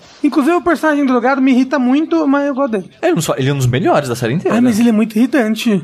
Ele é muito bêbado, muito drogado. É que você tem esse negócio com pessoas que usam drogas. É. Ele não, ele, não, ele não pega as rédeas da vida dele, é só droga, droga, Mas, droga. mas eu acho ele um dos mais justificados da série inteira. Ele é, mas ele, a justificativa dele é igual ao do moço da série da Residência Evil. É igual. Tem alguém drogado no Resident Evil? Tem. Como assim o Luke, velho? o eu Luke, e ele vê fantasmas e por isso ele se droga. É igual ao Klaus. Se eu visse fantasma, eu me drogava também. Não é só por isso, mas eu acho o Klaus mais interessante que o Luke da Residência Rio. Porque eu acho o Luke o menos interessante da Residência Rio no final das Que contas. isso, gosto Eu muito gosto dele. muito do Luke. É. Mas eu acho o Klaus muito bom. Eu também, eu acho ele muito bom. Eu, eu gosto mais do número 5 porque ele é criança. O número 5 eu acho ele chato. Porque o número 5. Ele é um velho. É o, não, é o House. É o Dr. House. Ele o é ca- ranzinza. É, porque ele é, ele é inteligente. É aquele inteligente, ele tem 60 anos. Não, não, não. Mesmo criança. Flashback É. dele criança, ele já era insuportável. Igual ele com 60 anos agora. Só que ele é 60 anos num corpo de 12. Sei. E ele é insuportável, porque, tipo, ele sou mais inteligente que você, não vou falar isso pra você porque você não entende, você é um bosta. E eu vou fazer isso sozinho. E pegar a bengala e sair mancando.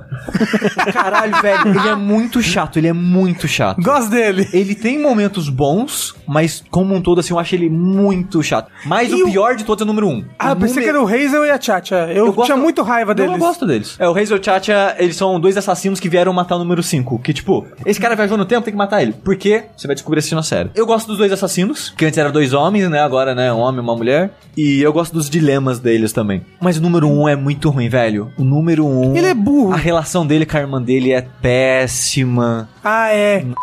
Como é que chama? Nossa senhora, anime. Pronto, aí, anime de novo. Voltou, a gente Porra. sempre volta pro anime. É. Inevitável. Mas o negócio é, a série é legal. Sim, também, eu gostei. Eu não acho ela excelente, mas eu tenho uma parada bizarra. Porque eu tava assistindo Catalista e a gente assistiu muito rápido. Sei lá, sábado e domingo eu assisti a série inteira. Uhum. Porque ela tem aquela parada que te prende, você não quer parar de assistir, mas quando você para e raciocina, você fala, cara, não foi tão bom isso que eu assisti. Na verdade, quando eu passo, eu penso, não, não aconteceu tanta coisa assim. Exato, fica um sentimento vazio, sabe? Não, mas Depois. eu, eu, eu, eu gostei. Quando, quando terminou assim, que eu fiquei, foi tipo, caralho, eu não consigo parar de pensar no que vai acontecer agora. E eu dormi e sonhei É. com o que tinha acontecido depois. Eu fiquei insatisfeito. Agora, a minha sensação, olhando pra trás na série, é: ela tem momentos legais, ela tem personagens, alguns personagens bons, outros meia-bocas, e eu fiquei com um sentimento de vazio, né? De, de incompleto, de. Em parte por causa do final, em parte por causa de tanta enrolação que teve durante a série, sabe? Mas é uma série legal. Sim, eu acho que ela aprende bem, ela é divertida. Ela só tem realmente personagens muito burros. E ela é muito previsível. Nossa, ela é muito previsível. Sim. O plot todo, assim, dá, dá, dá pra você pegar no primeiro episódio, sabe? Mas é legal. É, é aquela parada que a gente comentou num vértice, né? Tipo, esses planos de assinatura, essas empresas fazem séries, muitas, muitas séries, medianas, que, cara, você já tá assinando. Eu vou assistir, já que tô. Já, já Já que tá aqui. eu acho que é que pra gente, talvez ela seja mediana. Acho que pra pegar um público mais jovem. Ah, tá falando que a uma gente é série muito- espertão, então. Não, é porque a gente é velho, caduco, caquético. Mas você gosta de Harry Potter. Mas é porque eu cresci com Harry Potter, entendeu? Se eu fosse talvez ver Harry Potter hoje, se nunca tido Harry Potter na minha vida, eu não estaria aqui, porque eu seria um- Não uma estaria- pessoa chata, triste, Desen- Não estaria morta. defendendo a J.K. Rowling no Twitter. Eu só queria dizer que o Rafa veio ontem aqui gravar o vértice com roupa do Harry Potter e hoje tá com roupa do Harry Potter de novo. É outra. É, Hoje- não, hoje- é, o- não, é, é hoje eu outra, tô com a Lufa Lufa, ontem eu tava de São Serena. Não, não, ontem eu tava com o do trem. Porque o Rafa ele tem uma camisa pra cada personagem, incluindo o trem. Eu sou muito Potterhead. No caso, Potterhead é fumador de maconha. Isso. As pessoas vão achar que eu não maconha.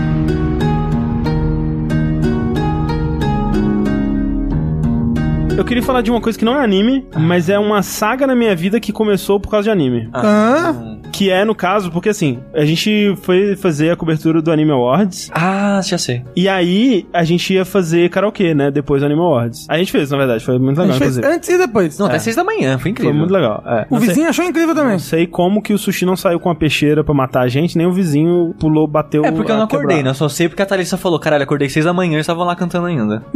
Desculpa, Thalissa. E aí, eu, enquanto eu tava preparando as coisas, né, arrumando as coisas pro karaokê e tal, eu tava escolhendo umas músicas pra cantar, assim. E aí eu pensei, poxa, seria legal se eu conseguisse ler a letra da música na tela, em vez de ficar no celular. Porque na, no karaokê, no aplicativo de karaokê, tem as músicas em japonês, música de anime, aparece só escrito em japonês, né? Não aparece a romanização do, do, do escrito em japonês. E, e aí eu preciso pegar a letra no celular e cantar olhando pro celular, que é muito chato. Até porque você perde o timing de algumas coisas, é mais difícil. E eu, porra, queria saber ler japonês, né? E eu já tinha tentado algumas outras vezes aprender a ler os alfabetos, né? Que são três, no caso. E nunca tinha ido muito pra frente, porque é uma coisa de memorização, né? E assim, quando você memoriza, você tem que colocar em prática, né? Então você não pode simplesmente ler uma tabela e falar, ah, esse aqui é o K, esse aqui é o Q, esse aqui é o Q. E segue a vida. Eu sou eu, porque eu fiz aqueles aplicativos de faz meia hora por dia, Sim. não sei lá o que, blá blá blá. Na época eu tinha decorado os dois alfabetos, de, de hiragana e katakana. Pergunta qualquer coisa pra mim agora. É, então, eu já teve uma época que eu soube bastante também. E é, por repetição, eu acabei que ainda mantive alguns. Por exemplo, eu sabia escrever Majin, sabe? Com hiragana. Nossa, é muito tipo. otaku fedido, puta que pariu. É, eu, eu- tipo, eu sei uns que super se repetem, tipo no e o cu, que é fácil, né? O cu a gente tem O que cu lembrar. é fácil mesmo, né, gente? Cu é é uma mãozinha fazendo fa- coisinha. Mas, né, era só um ou outro, assim, que eu lembrava. E aí eu fui procurar na internet, assim, ah, será que tem alguma coisa, algum método, né? Porque eu não quero só ler a parada, né? Eu quero um site que me dê exercícios pra repetição e que eu consiga fixar isso. E aí eu vi um cara comentando no Reddit, assim, falando, ah, eu fiz um num lugar que ele tem uns exercícios mnemônicos, né? Que ele te conta uma historinha, ele te mostra um desenho associado a cada hiragana, a cada katakana, e você lembra da história e você vai sempre ligar aquele desenho àquela história e eu consegui memorizar a parada muito rápido. E aí ele, num comentário que ele fez, tipo, por exemplo, tem o Ri, que é um, parece um nariz, né? É um, é um negócio assim. É, ele falou, ah, e aí eles contam a história assim, his nose is too big, sabe? É um, o nariz é muito grande em inglês, né? E aí você lembra, he, his nose, aí você lembra, ah, é o que parece um nariz, né? E tal. Isso. Pra quem não sabe, Mnemônico é aquela personagem do Maurício de Souza, a Mnemônica. Acho que o Rafa ia dar uma definição boa pras pessoas que querem. Eu não sei o que é mnemônica. Mas é isso, é, é uma técnica turma de, mnemônica. de memorização por associação. Você associa uma, uma, uma memória a, a uma coisa, uma história, uma, uma imagem e tal. Você associa as duas coisas e aí você lembra de uma junto da outra. É parecido, por exemplo, com quando você, sei lá, você joga um jogo enquanto você escuta um podcast. Aí você joga aquela parte do jogo de novo, você lembra do podcast que você estava escutando. Eu tenho muito isso com comida, sabia? É, com comida, com cheiro. Não, é sabe? tipo assim, eu tava comendo um negócio enquanto eu jogava tal coisa. Aí quando eu tô jogando de novo, eu lembro da coisa que eu tava comendo. Sim, sim, não, acontece muito. Você associa as, as duas coisas, né? Mesmo sem querer. E aí, essa era a técnica. E eu, de cara, assim, eu falei, cara, essa história do nariz já é viajada demais. Isso aqui nunca vai funcionar. E aí eu comecei, velho, e tipo, eu meio que consegui decorar os dois alfabetos, um por dia, assim, tipo, eu, eu decorei num dia o hiragana, e aí eu fiquei praticando ele, fazendo exercícios e tal. E aí eu dei uma semana mais ou menos, aí eu fui no katakana, e aí decorei também num dia, muito de boa, tipo, é um método que eu, nossa, é, funciona maravilhosamente, é incrível o quanto que eu fixei essas paradas na minha cabeça. Se eu soubesse dessa técnica na época de escola, eu tava, nossa, eu tava feito, velho. Se alguém tivesse me ensinado que é só você criar uma história pra parada e, e associar ela a uma informação e você nunca mais vai esquecer, minha você- vida seria diferente. Eu não sei se a cabeça de todo mundo funciona assim. Não, mas isso é coisa de cursinho, né? Todo mundo sabe disso. É, não, mas é tipo, é de fato aquela coisa de tipo, ah, re, reficofagem, né? De rei no filo, você lembrar. Não, mas tem, tem, tipo, o negócio é. Foi Clovis É. Bornai que incendiou Atenas, que é. Sim, sim. Negócios ferro, blá blá blá blá.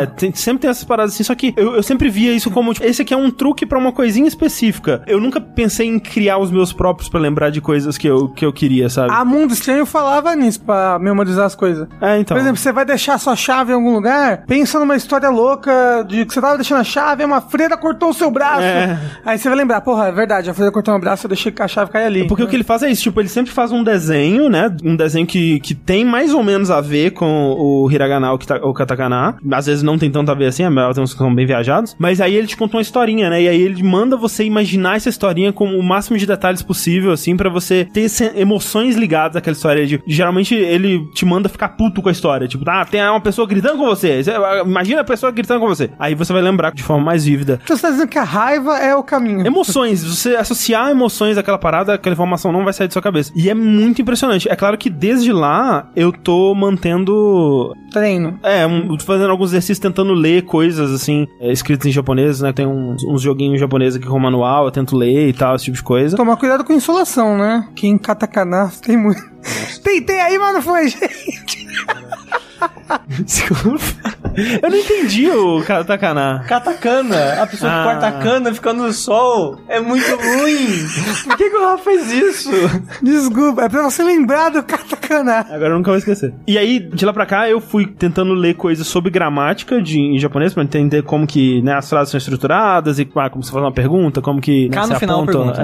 É, é bem de boa. Aí comecei também agora pra aprender kanji, que aí é, é um inferno. Na... Cara, kanji não faz sentido, gente. É uma desgraça. É um inferno. É, é Não, mas imagina chinês que não tem hiragana É. e katakana. É velho, só kanji. Velho. É, esse pessoal é muito louco, velho. Porque assim, katakana, hiragana e katakana é, é o seguinte, pra quem não sabe, hiragana é um alfabeto Fonético? fonético, né? Tipo, ele, cada ideograma, cada símbolozinho, cada hiragana, ele simboliza uma sílaba, né? Tipo, um é K, o outro é que, o outro é ki e tal, esse tipo de coisa. O, o katakana é a mesma coisa, só que é um, um idioma que é usado muitas vezes pra escrever palavras estrangeiras ou quando você quer destacar uma parada, tem- eles fazem muito uma coisa, tipo, se eles querem deixar uma palavra quase como se fosse em itálico na frase pra dar um destaque pra ela, eles escrevem ela em katakana, mesmo ela sendo é, em japonês. E o kanji, cada ideograma, né, cada símbolo, ele simboliza uma palavra, né, um- muitas vezes até mais do, do que uma palavra. E a forma e os métodos de você ensinar isso, né, o jeito que crianças japonesas aprendem isso e, e a maioria dos cursos é de uma forma que é muito bater a cabeça na parede, sabe, Pra memorizar aquilo e repetir muito e continuar usando até você se habituar e memorizar e tal. E, e mesmo assim, tem kanjis que pra gente pode parecer estranho a princípio, mas tem kanji iniciante, kanji Sim. mais intermediário, kanji avançado, que chamam de kanji universitário, sabe?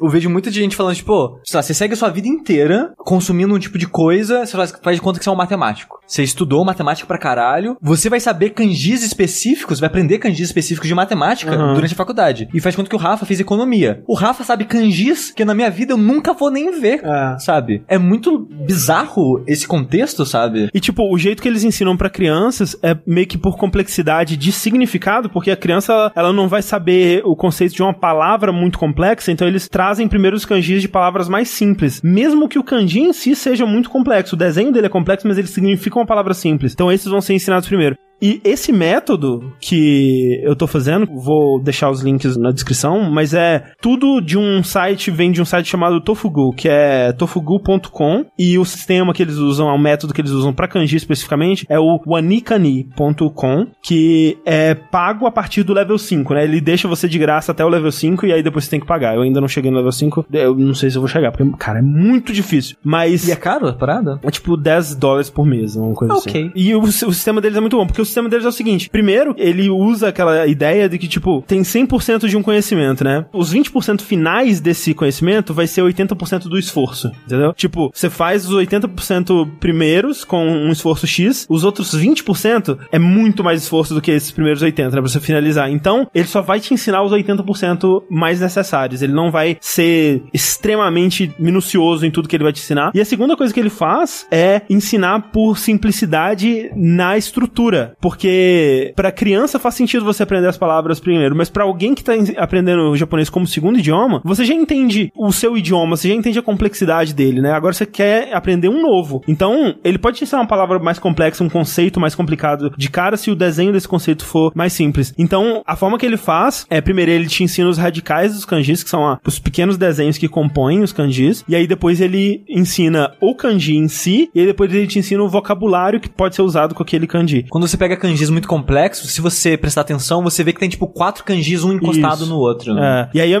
ele vai te ensinando os mais simples e depois ele vai juntando, né? Então tem uma progressão lógica que você vai seguindo. Um que eu sei de cabeça e eu acho muito espertinho deles é de floresta. Árvore é um kanji específico lá. Que parece um menininho com as pernas tortas. É, um, uma Isso. pessoa com o braço aberto, assim. É, as é, perninhas. isso, e o tracinho, né? Isso. O kanji de floresta é tipo três desse um É, do lado do outro, fazendo tipo uma pirâmide. Um grandão e os outros assim. né? É. Então, tipo, olha aí que coisa. É interessante. É, é. é. Tem muitos que seguem uma lógica assim mesmo, mas, cara, a maioria é uma loucura. Especialmente a pronúncia, porque, cara, por exemplo, eles vão te ensinar que o- tem um radical, que e aí o radical eles vão dar um nome mnemônico pra você lembrar dele, porque o nome dos radicais não, não importa muito. Seria como se, tipo, pra letra A, cada tracinho da letra A tivesse um nome. Você não precisa saber o nome de cada tracinho da letra A, você só precisa saber que eles formam a letra A. Você não precisa saber que o acento circunflexo chama isso. É, mais ou menos seria isso. Então ele te, ele te inventa um nome, e aí quando ele vai te dar o kanji, aí sim ele te dá a pronúncia daquele kanji. Só que cada kanji tem duas ou três pronúncias diferentes, que eles chamam de kunyomi e onyomi, um negócio assim, e tem uma outra que eles nem ensinam, que é, aparentemente é mais raro de ser usada, alguma coisa assim. Só que é, é muito bizarro, porque, por exemplo, tem o kanji de pessoa, que é só um negocinho assim sem braço, né? Um, um tipo, parece um bonequinho mesmo, só que sem braço. É pessoa que significa. As duas pronúncias que ele te ensinam é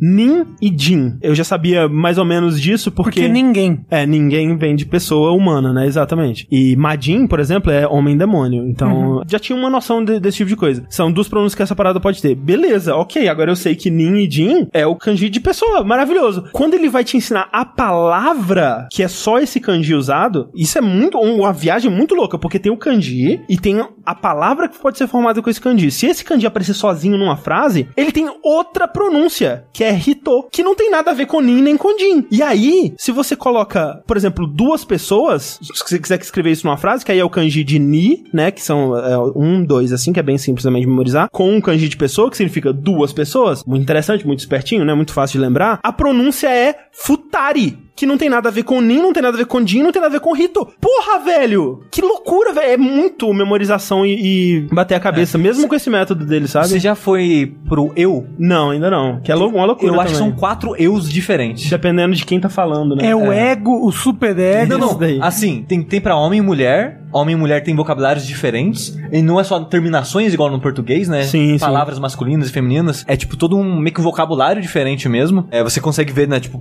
num livro, por exemplo, é até difícil esconder a personalidade de um personagem. Faz de conta que você- não vê o rosto dele. Mas a maneira que ele fala, você sabe se é homem ou mulher, Aham, coisa assim. Mas no eu, que a Thalissa estudou um pouco de, de japonês, e ela fala que uma das coisas que ela tinha mais dificuldade era a parte do, do eu, qual colocar, que era tipo uns quatro diferentes. Agora não consigo lembrar, ela já falou várias vezes pra mim, É, tem tipo esquecendo. Boku, Ore, é, o, Kaná. o, o Mineta do, do Boku no Hero, ele sempre fala Oira, que deve ser um, um. Ore meio esquisito também, que eu não sei o que, que significa. Mas é, tem muita coisa que é caso específico, assim, é muito difícil. O método que eles usam pra memorizar, eu acho que é muito interessante, eu, eu vou tentar bater um pouco mais a cabeça nisso, porque assim, é através de repetição, né? E quanto melhor você vai, porque ele, ele te ensina, e aí ele te conta a historinha pra cada kanji, é impressionante a quantidade de informação que eles, que eles criaram ali pra você tentar lembrar e pronúncia e tal. Ele te conta a informaçãozinha, te mostra como que ele pode ser aplicado e tudo mais. Beleza, memorizou isso? Próximo. Aí te dá uma sequência de cinco. Aí, quando você termina esses cinco, ele faz uma prova. Tipo, ó, qual que é o significado desse kanji? Qual que é a pronúncia desse kanji? E aí, acertou cinco, eles vão pra sua fila de review, que é de uma prova que você vai fazer mais pra frente. Se você tiver acertado tudo, significa que você memorizou bem. Eles vão demorar um pouco mais pra aparecer pra você. Se você tiver errado, dali a uma hora, mais ou menos, ele libera uma nova prova pra você fazer e tentar acertar de novo. Porque a ideia é que se você tá acertando, ele vai esperar um tempo pra você quase esquecer e aí fazer a prova de novo pra o seu cérebro memorizar aquilo de novo. Quando ele estiver quase esquecendo, aí memoriza de novo. E é interessante porque meio que dá pra você confiar no sistema que tipo, OK, agora eu tenho, sei lá, mais de 100 itens na minha prova pra lembrar já, sabe? Em meio a radicais, kanjis, palavras, vocabulário e tal. Cara, eu já sei que a próxima prova que eu vou fazer eu não vou lembrar tudo. Fudeu, porque a última, a última vez que eu fiz de memorização tinha uns muito complicados que eu não vou lembrar nem fudendo. Mas dá pra você confiar, porque se eu errar esse, eu sei que ele vai aparecer de novo pra eu memoriza e agora vamos ver se você lembra de novo. E se eu continuar errando, ele vai aparecer com mais frequência até repetir tanto que eu vou lembrar dele. Aí quando eu estiver lembrando, aí ele demora um pouco mais. Aí ele vai aparecer lá na frente. Então é um método muito interessante, misturado com essa coisa do mnemônico, que chega um ponto que deve ser muito overwhelming, assim, eu vi pessoas no... Porque tem uma comunidade também, tem um fórum das pessoas trocando ideias sobre o processo delas e tal. Tem um cara falando, ah, eu tava fazendo ano passado, aí eu deixei um tempo e agora eu quero voltar, mas na minha fila tem tipo 3 mil coisas e é muito. Eu não consigo mais. Eu deixei acumular demais, sabe? Então deve chegar um ponto que é muito foda. Porque o que eles contam é que se você continuar fazendo, se você chegar no level 60 desse curso, você vai saber mais ou menos uns 5 mil kanjis. E aí você tá fluente em kanji, basicamente. Assim, você não vai saber todos, né? Mas. Mas nem os japoneses sabem É, todos. Exato. Então, De fato, nem, não sabe mesmo. Então, tem isso aí. Eu tô muito impressionado com quão bem esse método funciona. Você sabe se esse site que você usa, ele tem pra estrutura gramaticais também, pra entender frases e coisas Então, do tipo? ele tinha, ele, tá- ele tá refazendo, porque ele tinha um, um PDF que ele te dava que chamava Textfugo, que ele era mais um curso completo, assim, era um livro que você ia ler e ele ia te explicar a parte gramatical e tal. E hoje em dia, ele, esse livro tá meio que fora do ar, você consegue acessar os primeiros capítulos dele, mas quando vai ficar complexo mesmo, quando ele vai começar a ensinar gramática mais complicada, ele fala, ah, estamos em reformulação e tal. Então, eventualmente, talvez volte, mas ele tem um link pra um blog que tem um cara que fez um semicurso de gramática também, que todo mundo fala muito bem. Inclusive, quando falei com a amiga que eu tava aprendendo, que ela também faz aula de japonês, ela me recomendou esse blog. Ah, ah, o problema que eu esqueci de falar é que tudo isso ele ensina com base no inglês. Então, tipo, você precisa ter um domínio muito grande do inglês pra entender as histórias e fazer as referências que ele tá que ele tá te pedindo, né? Então, tem muita coisa que talvez não ajude muita gente, mas eu vi muitas pessoas interessadas né, à medida que eu ia falando da minha experiência e tal. Então, eu queria deixar o link porque eu tô realmente impressionado. Eu queria que tivesse isso em português e eu queria que tivesse um método assim pra gramática também, que tipo um sistema deles com repetição e essa coisa toda Sim. que nem tem pra kanji e tal, pra gramática, que é o que falta mesmo. É, o foda, eu, o que eu fiz, eu esqueci o nome agora, qual que foi. Mas eu fiz num aplicativo celular, que eu até usei o período grátis, depois paguei. E paguei mais um mês sem querer, porque eu esqueci de cancelar. Sempre. E é foda porque eu tava sentindo que eu tava aprendendo naquele momento as coisas, mas não tava fixando aquilo na minha cabeça. Porque ele não fazia, acho que, um bom trabalho igual a parada que você tava fazendo de criar uma situação. Que era muito tipo de. Você tá numa aula de hiragana, aí vai colocar vários hiraganas lá, tipo, a decora, vai decorando. Aí daqui a pouco tem meio que vários testezinhos com timer, sabe? Tipo, Sei. primeiro aparece só, é escrito em romanji, tipo, sei lá, o ba, e cinco opções de hiragana. Qual que é o ba aqui? Uhum, Aí você tem que escolher o certo. Aí às vezes troca, tipo, é um hiragana, qual que é o som dele? E vai fazendo essas paradas, né? Então eu fui decorando os hiragana e katakana nisso, e eventualmente ele começou a passar palavras e frases. Só que eu senti que a transição, sempre que ele transitava para um próximo, eu nunca tinha aprendido o suficiente do anterior. E ele nunca contextualizava muito bem as informações que ele tava me dando, sabe? Tipo, é, uma das primeiras palavras que ele me ensinou foi tensai. Que o, o que ele me ensina, provavelmente tem outras utilizações pra essa palavra, era para gênio. Que tipo de tem é, né, de céu, sai eu não sei exatamente. É, qual é sai que sai é. do céu, veio do céu É. pra terra. Mas o negócio é, era o kanji de céu com alguma outra parada. Agora esqueci. Talvez que era, talvez era o hiragana de sai, eu não, eu não lembro que o som. Mas a parada é, eu aprendi, tem sai é gênio. E ele colocava muitos, tipo, kampai, que é tipo tintim, né? Era um kanji. E ele nunca contextualizava, sabe? Ele simplesmente começava a colocar kanji nas coisas. Sim. E eu, o que tá acontecendo? Que parada é essa, sabe? E eu queria, e ele queria que eu aprendesse e absorvesse aquilo. e- Aprende aí, filha da puta. Aí foi nessa época que eu comecei a escorregar um pouco, assim, tipo, aos poucos parar de usar o aplicativo, sabe? Porque eu sentia que o, o método de ensino dele não era, não tava sendo mais tão bom assim pra mim. Tenta esse daí do André, vamos lá. É, é, Pra você poder jogar Yakuza, não lembro o que que Mas quer realmente faz falta a parte da gramática pra mim, porque ele vai, por exemplo, ele te ensina que, sei lá, agueru é subir ou, ou erguer ou alguma coisa assim. E aí ele te mostra a aplicação disso em frases, né? Isso é um verbo, né, agueru? Que geralmente quando termina em u é um, é um verbo, alguma coisa assim. E na frase tá aplicado de um jeito diferente, tá tipo aguerimaço, que tipo tá flexionando esse verbo de uma maneira que eu não entendo. Tipo, porque o que que significa, sabe? mas? Você tá dizendo? É Maço? não, aguerimaço, por exemplo, eu não sei. Ah, tá porque tá o i em vez É, de u? agueru, não seria aguerumaço ou ele- isso ele não explica, sabe? É, é, tem umas paradas estranhas no japonês que, que eu acho que vai ser muito tipo, cara, por que, que em português é assim? É muito É, tipo, é. ah, é assim porque é assim. E tem algumas coisas que é tipo, a maneira que você usa a palavra e com que você tá combinando ela. Tipo, corvo é karasu. Só que sempre que você junta uma palavra de K com outra, é tipo, sei lá, faz contexto que é guarda-chuva. Sempre que você faz algo assim, né, você tá juntando as duas palavras, o K vira G. Ah, por isso que o, o monstro que é um corvo é Isso. Garas. alguma É? Atagaraçu. É o Tengu Garasu. Isso, tem Gugarasu. Exato. E, e é isso porque você juntou. Então não é mais Karasu, é Garasu. Uhum. Eu lembro mas do aí- Nioh. Mas ainda é corvo. Aquele Garasu é corvo. Ah, tá. Só que mudou o K para H por causa disso. Então vai ter muitas transformações assim que eu Ah, acho não, que é é- mais do de. É, eu tava vendo, por exemplo, a partícula do Ha, o hiragana do Ha, quando ele tá isolado, quando ele não faz parte de uma palavra, você lê ele como o A. Quando ele é uma partícula Sim, entre a o Ha é o palavra. A. E, e- e é foda porque o mesmo hiragana de Ra e Wa são usados em situações diferentes. Porque tem um hiragana de wa também, só que ele não é usado como partícula. Não, Então, que As pessoas não estão entendendo nada agora. Eu, por exemplo, não tô entendendo porra nenhuma. Mas- mas ah, não, porque tem um Huawei, aí vai lá no kkkkkk. Mas é tipo isso mesmo, sabe? É uma parada que. E, e é muito louco porque a utilização de. Acho que é do A, você, você meio que coloca na frase pra dar sentido pra ela, mas o A por si só não significa nada. É uma parada muito louca. japonês. Japonês. Não recomendo. Mentira, recomendo sim. Detalhe os links aí, se você quiser acessar por conta própria, é o site chama tofugu.com. Boa sorte.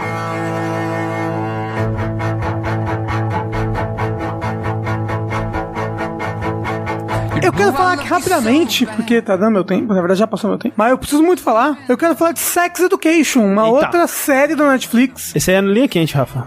que, que lançou aí faz um mês, deve ter lançado em janeiro. Fez um bom barulho, o pessoal gostou. É sexo, né? Eu fui assistir e é uma série boa pra caralho. Muito boa. O Rafa tava Mas é uma assistindo... série o quê? Muito adolescente. O Rafa tava assistindo aqui em casa outro dia e ele ficava gritando pra TV assim: Não acredito! É. Ah, meu Deus! Eu sou, eu, eu, eu sou assim quando eu assisto as coisas. Eu Tá fico, pronto pra ser uma voz Eu já. fico conversando com a televisão. Eu Dá converso boa com noite a- pro William Bonner. Eu converso com a novela, sabe? Menina, sai daí que eles vão te descobrir. ah, bem, Sex Education, essa série que é da Netflix. Resumindo a história, tem um menino, Watts, ele é um menino que ele não tem muita experiência sexual, por não ter muito entender, ele não tem experiência sexual nenhuma, exceto pelo fato de que a mãe dele é uma terapeuta sexual. É uma grande terapeuta, sabe? Ela tem um milhão de clientes, ela Alta sabe pra de caralho, tudo. três metros de Isso. altura. Ela é uma puta terapeuta sexual. Brava pra caralho, É. briga com todo mundo. Ela, tipo, tem livro lançado, ela é muito boa, ela tem muito cliente. E, mas, mas esse menino mesmo, o Watts, ele não tem nenhuma experiência, ele inclusive tem problemas, essa é uma das primeiras coisas que você apresenta, ele tem problemas pra se masturbar. Eita. Ele, tipo, ele não consegue se masturbar, ele encosta, ele dá nervoso, O ele dá... conceito deixa ele apreensivo, deixa ele. Não, uma outra pessoa está se masturbando, ele- tudo bem. O, o problema é ele se masturbar, ele não consegue. Tem nojinho. Ele tem tipo isso, ele tem um trauma em relação à masturbação. O negócio é que tem esse menino que é socialmente inadequado, olha só. Ele tem o melhor amigo dele, que é gay, e eles estão agora, acho que no segundo colegial. No high school americano. E no high school americano, aparentemente, está todo mundo transando, todo mundo se pegando, um pega-pega louco. Assim, não sei você, mas no meu ensino médio tinha muitas histórias. Transava? Não sei, mas Nunca tinha peguei ninguém no histórias. meu. Não vou entrar em detalhe.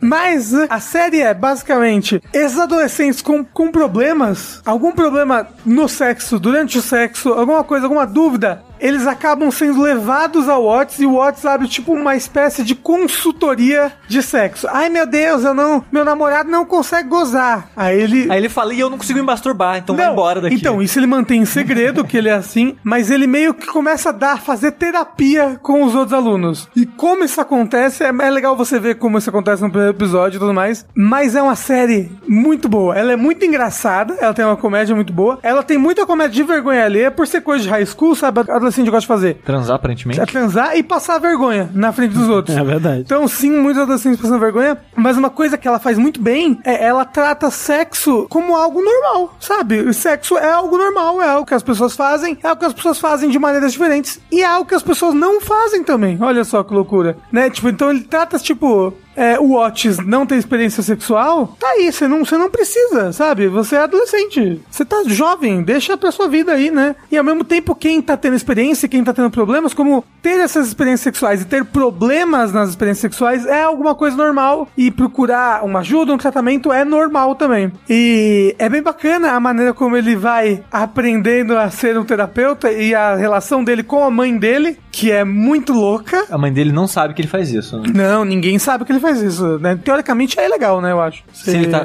É, não sei. Porque ele tá fazendo em troca de dinheiro. Aí eu acho que fica mais complicado. É, porque tem ele e uma outra menina, a Maeve, que eu acho parecidíssima com a Josie do Vertente Geek. eu acho ela muito parecida. Tem essa menina Maeve e eles que meio fazem esse acordo, assim. Ela arranja os clientes, arranja o dinheiro e tudo mais, ele faz a terapia e eles dividem esse dinheiro. E a série vai muito acompanhar a vida do Otis, a vida desse melhor amigo dele, que eu esqueci o nome, a vida da Maeve, principalmente, que é essa menina que ela, sim, é bem desajustada no sentido de que a mãe dela é drogada, o pai dela sumiu quando ela era criança, o irmão dela. É, a família dela é os caras do Umbrella Academy. Né, tipo, a- ela mora num trailer, sabe? Num desses negócios de trailer, ela é bem pobre. Aí abre um portal dimensional, chega um macaco. Não, não, não tem, não tem paranormal no negócio. Abre um portal, chega o sexo do espaço. Chega o sexo. E ela é um drama, ela é uma dramédia, né? Ela tem muita comédia, mas ela tem bastante drama também, bastante parte de chorar, bastante parte profunda. Tem 50 minutos do episódio? Eu não sei quantos minutos tem cada episódio, mas só tem oito episódios da primeira temporada. Eu acho que ela, ela não encerra,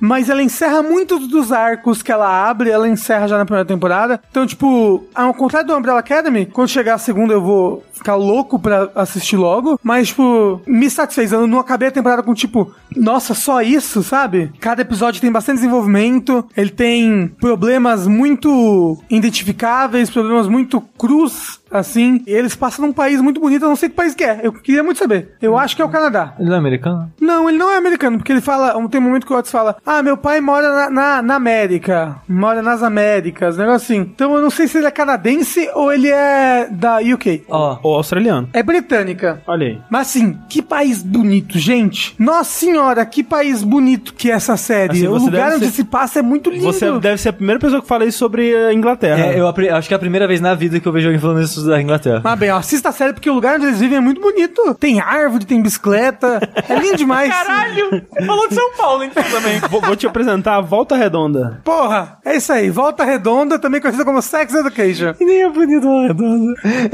Mas, ó, é sério, assistam, é muito, muito bom. Eu assisti tudo, tipo, em dois dias. Aí eu falei, pô, o meu anjinho da minha vida, Bruno, vamos assistir? Ele, não, não quero. Vamos assistir? Não, não quero. Aí depois de uns três dias assistindo, vamos assistir. Aí ele, ai, tá bom, vamos ver o primeiro episódio. Pô, ele sentou pra ver o primeiro episódio e ele não quis parar de ver até terminar o oitavo. A gente Hoje- viu oito horas seguidas de série e ele amou. Agora ele já tem 300 horas de Sex Education. É, ele porque ele é platinou. assim, ele platinou.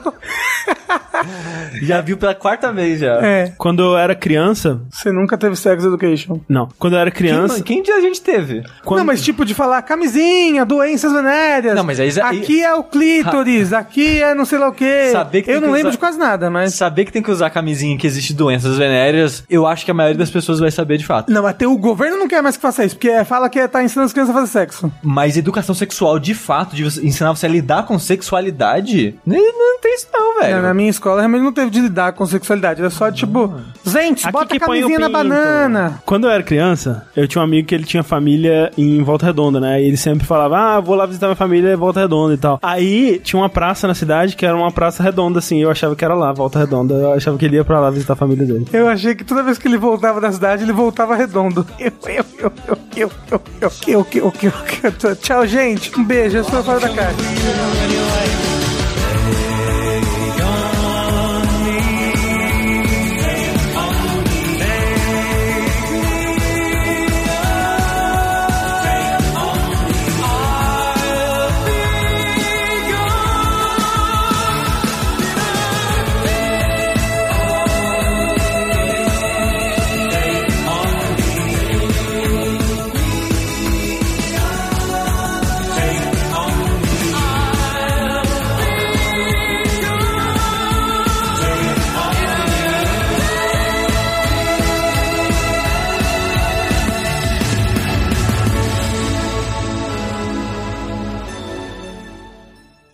Completa o o ciclo, porque aí ele faz xixi, Bebendo água. pega água e aí já. Quem nunca comeu enquanto cagava? Caralho, isso eu nunca fiz, eu admito. Nunca almocei, mas uma bolachinha, uma coisinha assim, eu já comi já. Uma máquina perpétua ali.